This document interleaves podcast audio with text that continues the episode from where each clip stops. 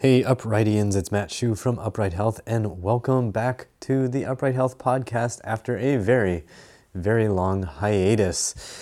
Today's episode is one that's very important if you have ever had joint pain or constant chronic back pain or pain near a joint but not necessarily on the joint. So, this is a topic that comes up with clients all the time. Clients will ask, Hey, why is it that you guys are thinking about muscle and getting muscles to balance out joint motion, and doctors aren't? And it seems like even many physical therapists aren't. What is it that makes it so that doctors and, and other people in the medical profession are not thinking about muscles when it comes to chronic pain? And for the longest time, we didn't really have an answer for this. Um, and it took actually several years, over the last couple of years, it's become um, a little more clear why this might be happening. And so I wanted to share that with you today. So, what you have to remember when you're thinking about the medical system is that in the medical world, there are specialties and subspecialties. Everybody has their own little silo that they are um, experts in, right? They're, they're in their own little field and they really specialize in whatever it is that they're supposed to be experts in. And that's fine, right? If you're really good at something, you want to get to know that one thing really, really well. But what happens in the field of medicine is you don't have a lot of generalists and you don't have a lot of people who are thinking about the bigger picture. And what you also don't have is people in the different little fields questioning what's going on in the other fields, or you have a very limited amount of that. So, how does that play out with joint pain? Well, let's think about this when you look at the medical profession, which specialists are generally considered the experts in joints? So, if we think about people who have joint pain, they end up getting referred. First, they go to their primary care physician. And then the primary care physician will often send them to orthopedics. Then an orthopedic doctor will say, Well, you either do need surgery or you don't need surgery. So let's think about how that choice gets made and think about what biases come into play as a result of this situation. First, we need to remember that orthopedic medicine, and particularly orthopedic surgery, has its roots in battlefield tents, mostly in World War I and World War II. So the surgeries performed in those situations were to save lives. Somebody has a body part mangled, a surgeon needs to fix something quickly so that person doesn't die. There's a very specific mindset attached to that, which is here is my patient, I need to do something to fix this person quickly and then get them off my table and out the door for somebody else to help them with the rest of their journey. Now, that's all well and good in a war environment, but does that same mentality work when we're talking about aches and pains that people experience in civilian life, in modern life in the 21st century? Well, probably not. So, what's interesting is for orthopedic surgeons, they're often looking for something that's structurally wrong with a joint. So if you say, hey, my shoulder hurts when I put my arm overhead, the, the classic response, the conventional response a few years ago was to look at the shape of your bones, uh, the shape of the acromion process, to look at the clavicle, and then say, well, your bones are misshapen let's reshape the bones surgically, and that will solve your problem. Now, over time, it turned out with more research that that approach didn't make much sense, and it actually is no longer considered the best way to treat somebody with shoulder impingement. In fact, it seems by all evidence these days that the better course of action is to retrain proper muscle function to coordinate the movement of the bones of the shoulder joint to avoid pain. But for years, orthopedic surgeons were adamant that surgery was the best option. So, what did that mean when you went to see a primary care physician or when you talked to any other doctor or even a physical therapist? Well, for many years, and even still to this day, you'll, you'll hear this, but for many years, the, uh, the, the undebated truth was that if you had shoulder pain and you failed a couple of shoulder movement tests, the only solution, the best solution, was surgery. And that is because who was responsible for coming up with the diagnosis? It comes down to who thought of the explanation. Who's the one who said, hey, going overhead with your hand and arm being painful is a result of bony deformity? The answer is surgeons were the ones who were responsible for coming up with that theory because that's how they're trained to think. They're trained to look for a structural deformity. So now, in the case of shoulder impingement, that has turned out, with further research, not to be true. With spinal surgeries for back pain, for decades, the recommendation for back pain was well, have a surgeon look at it. Have a surgeon look at it. If it doesn't resolve, you probably need surgery. Look at x rays and MRIs. Oh, you probably need surgery. Until it was discovered over time that, in fact, what you saw in x rays and MRIs didn't really matter and doesn't really have that much correlation to pain. And so now we have, uh, as a society, taken a step back, and the medical community has taken a step back and said, well, okay, wait, wait, maybe this whole surgical approach doesn't make sense, to the point where now um, most major medical organizations tell doctors that you should really even avoid x rays and MRIs for back pain.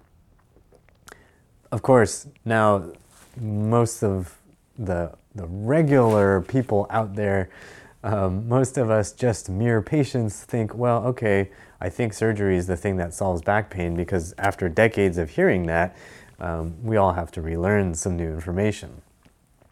So that's just multiple examples of how we have supposed joint experts in the medical world, the orthopedic surgeons, with a bias towards surgery, establishing a theory that then doesn't get questioned by other specialties. So nobody else, like the primary care physicians, aren't going to sit there and say, wait, no, I don't think that's true. I think I have a better explanation.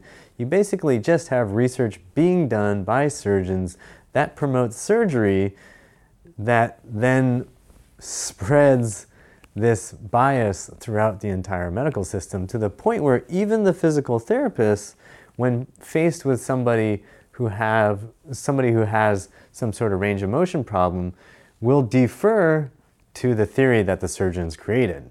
So, again, for years, if you had certain kinds of shoulder pain, a PT might say, well, you know, you tested positive on this, this, and this, or sorry, you failed these tests, right? So you couldn't do this, this, and this without pain. Your MRI looks like this. So, based on the collective wisdom, which was established by surgeons, based on the collective wisdom, that means you need the surgery. So go see the surgeon, and then after the surgery, come back to me and I'll help you post surgical with post surgical rehab. So, just by establishing that theory, surgeons create this entire system that drives people into surgery. You say, well, the shoulder problem is a result of shoulder deformity. So, if a primary care physician sees that, they say, oh, okay, I see this, I've heard of this. I think, though, I should have an orthopedic check this. The orthopedic says, oh, okay, well, you know what? Let, you can go ahead and try PT a little bit. We'll do x rays and MRIs too. You can try PT. It's probably not going to work, but try it out, see what happens. The PT sees you, helps you, tries to help you, discovers you fail these tests. X rays and MRIs show that, you know what, you have a bone deformity, supposedly based on the metrics that a surgeon set up. So you need surgery. So, how does this then affect how we deal with our bodies now?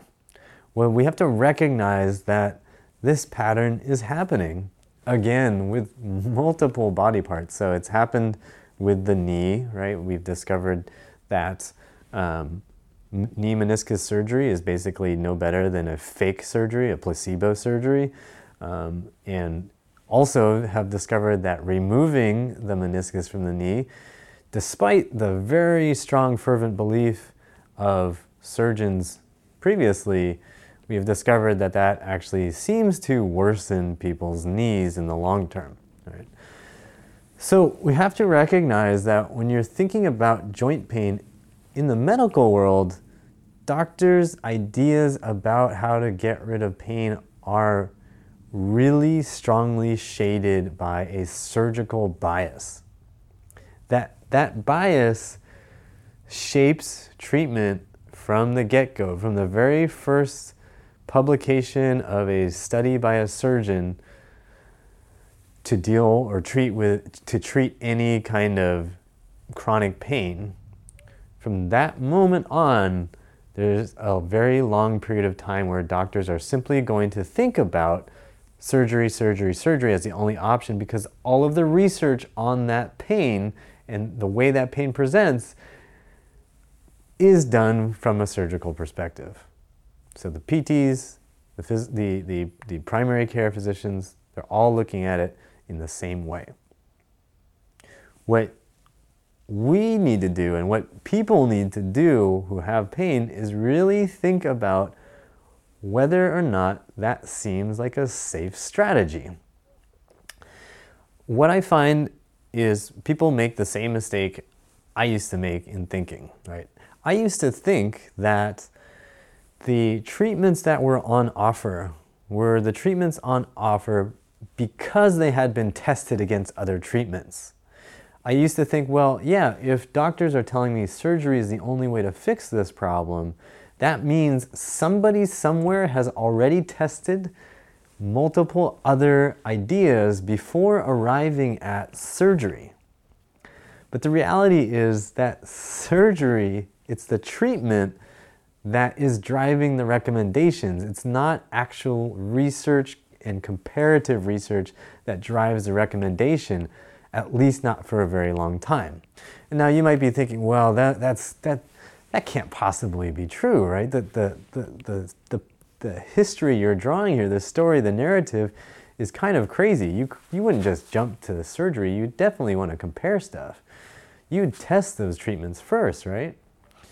So it's true that over time, surgery does get compared to other treatments. And so far, many, many, many times, surgery fails to beat conservative treatment. But there is a 10 to 20, even 30 year time gap between the, the introduction of the surgical treatment and the actual comparative research. And that's where just the regular layman can get screwed, right? Because you assume that comparative research was already done. So it's important to remember that if you have joint pain, that doctors aren't necessarily lying to you. Doctors are not bad people. They're always pretty much well intentioned, I think. But they don't always have full, complete, accurate information, and they're not always questioning the information they're given. So the classic contemporary example of this non, that has nothing to do with surgery is actually the whole opiate epidemic in the United States. For decades, primary care physicians believed very strongly that opiates were not addictive. And they believed this because the people who came up with the treatment path told them that opiates were not addictive. And when we really look more carefully at the whole issue, the, the research to say that opiates were not addictive was non existent. And in fact, had anybody bothered to double check what they're being told, they would have found that in fact there was no research to support the idea that opiates were not addictive. but it became standard practice for opiates to be prescribed um, rather easily for pain. I actually, as a 16 year old, had a pretty severe bout of back pain as a result of an accident at the beach. I just got hit by a wave. And um, my primary care physician at the time, my pediatrician, gave me um, opiates, gave me a bunch of Vicodin. Luckily, I actually hated the, the, the whole experience of Vicodin and didn't get addicted to it, but that could have gone a whole other direction if I had actually enjoyed the feeling. And that's what happens to a lot of unfortunate teenagers, unfortunate adults. They get pain, they've gotten pain, they've gotten into an accident, they've been given opiates with the understanding and the assumption that they would not get addicted because opiates are not addictive. And unfortunately, that has turned out to not be true. So if you, if you can see that pattern play out in pharmaceuticals, it's really the same exact pattern that happens with surgical treatments that get offered for the latest joint issue, right? Whether it's knees, hips, shoulders, spine, that's the exact same pattern that's happened. So the, the group that has the treatment that they think is good and you know will coincidentally make money, um, they will popularize that idea. They will research the idea, present that research, and if nobody presents counter research, which why would you? Because you don't really want to take the time to spend the money uh, doing a counter research project, um, then the only research out there says that your treatment works. So easy, right? So as a patient, as somebody with pain, as a person who wants to enjoy his or her life, the onus is on you, the burden is on you to really recognize that even when you are thinking about uh, you know, what a doctor tells you, that you still can't just take it at face value. What they tell you may be well intentioned, but you still have to do your homework, you still have to do your research and think whether or not this makes sense for you. Now, from our perspective as trainers, as corrective exercise specialists, we think it makes a lot more sense to deal with muscles. That is always the, that has historically been the conclusion to every one of these joint pain episodes. Whether it's back pain, shoulder pain, knee pain, whatever it is, even foot pain, we've seen this. I haven't found a lot of research on this, but we've definitely seen it with clients. Doing the, surg- the, the surgeries just don't, they just don't provide the benefit that justifies the risk. And they're clearly not addressing something that needs to be addressed. These surgeries completely ignore muscle function when we already know muscles affect your movement. Muscles are, in fact, the organs that control the movement of your bones. So if you have a problem moving, it makes the most sense to start first with muscles before you ever start looking at alleged structural deformities or alleged damage to a bone or alleged damage to cartilage. So, if you're out there, you're struggling with pain, I hope this gives you some perspective. The history here is really clear and the patterns are really clear. The burden is on you, the responsibility is on you to understand what is going on and how things go wrong. And it's on you to understand that ultimately, to get better, to move better, to feel better, to feel good requires your action, requires you to learn how to take care of your body, how to take care of your muscles, and how to take care of yourself in your in the context of your entire life. If you're looking for ideas on different exercises to help you out, check out our YouTube channel. You can find us at youtube.com slash C slash upright health. Um, you can also find us at our website at uprighthealth.com. You'll find blog posts that go into uh, more research Um, you'll find links to videos and all that good stuff to help you understand more about how to take care of your body. And while you're at our website, you can definitely take a look at the online programs that we have that will help you solve your own problems. Ultimately, it's about conquering the fears that the medical system puts in you. Learn how to then move better, how to retrain the right muscles to establish better balance, and then move ahead. So I hope all these ideas help you out. I hope you find good stuff on our site and on our YouTube channel. And I hope you always remember that pain sucks. Life shouldn't.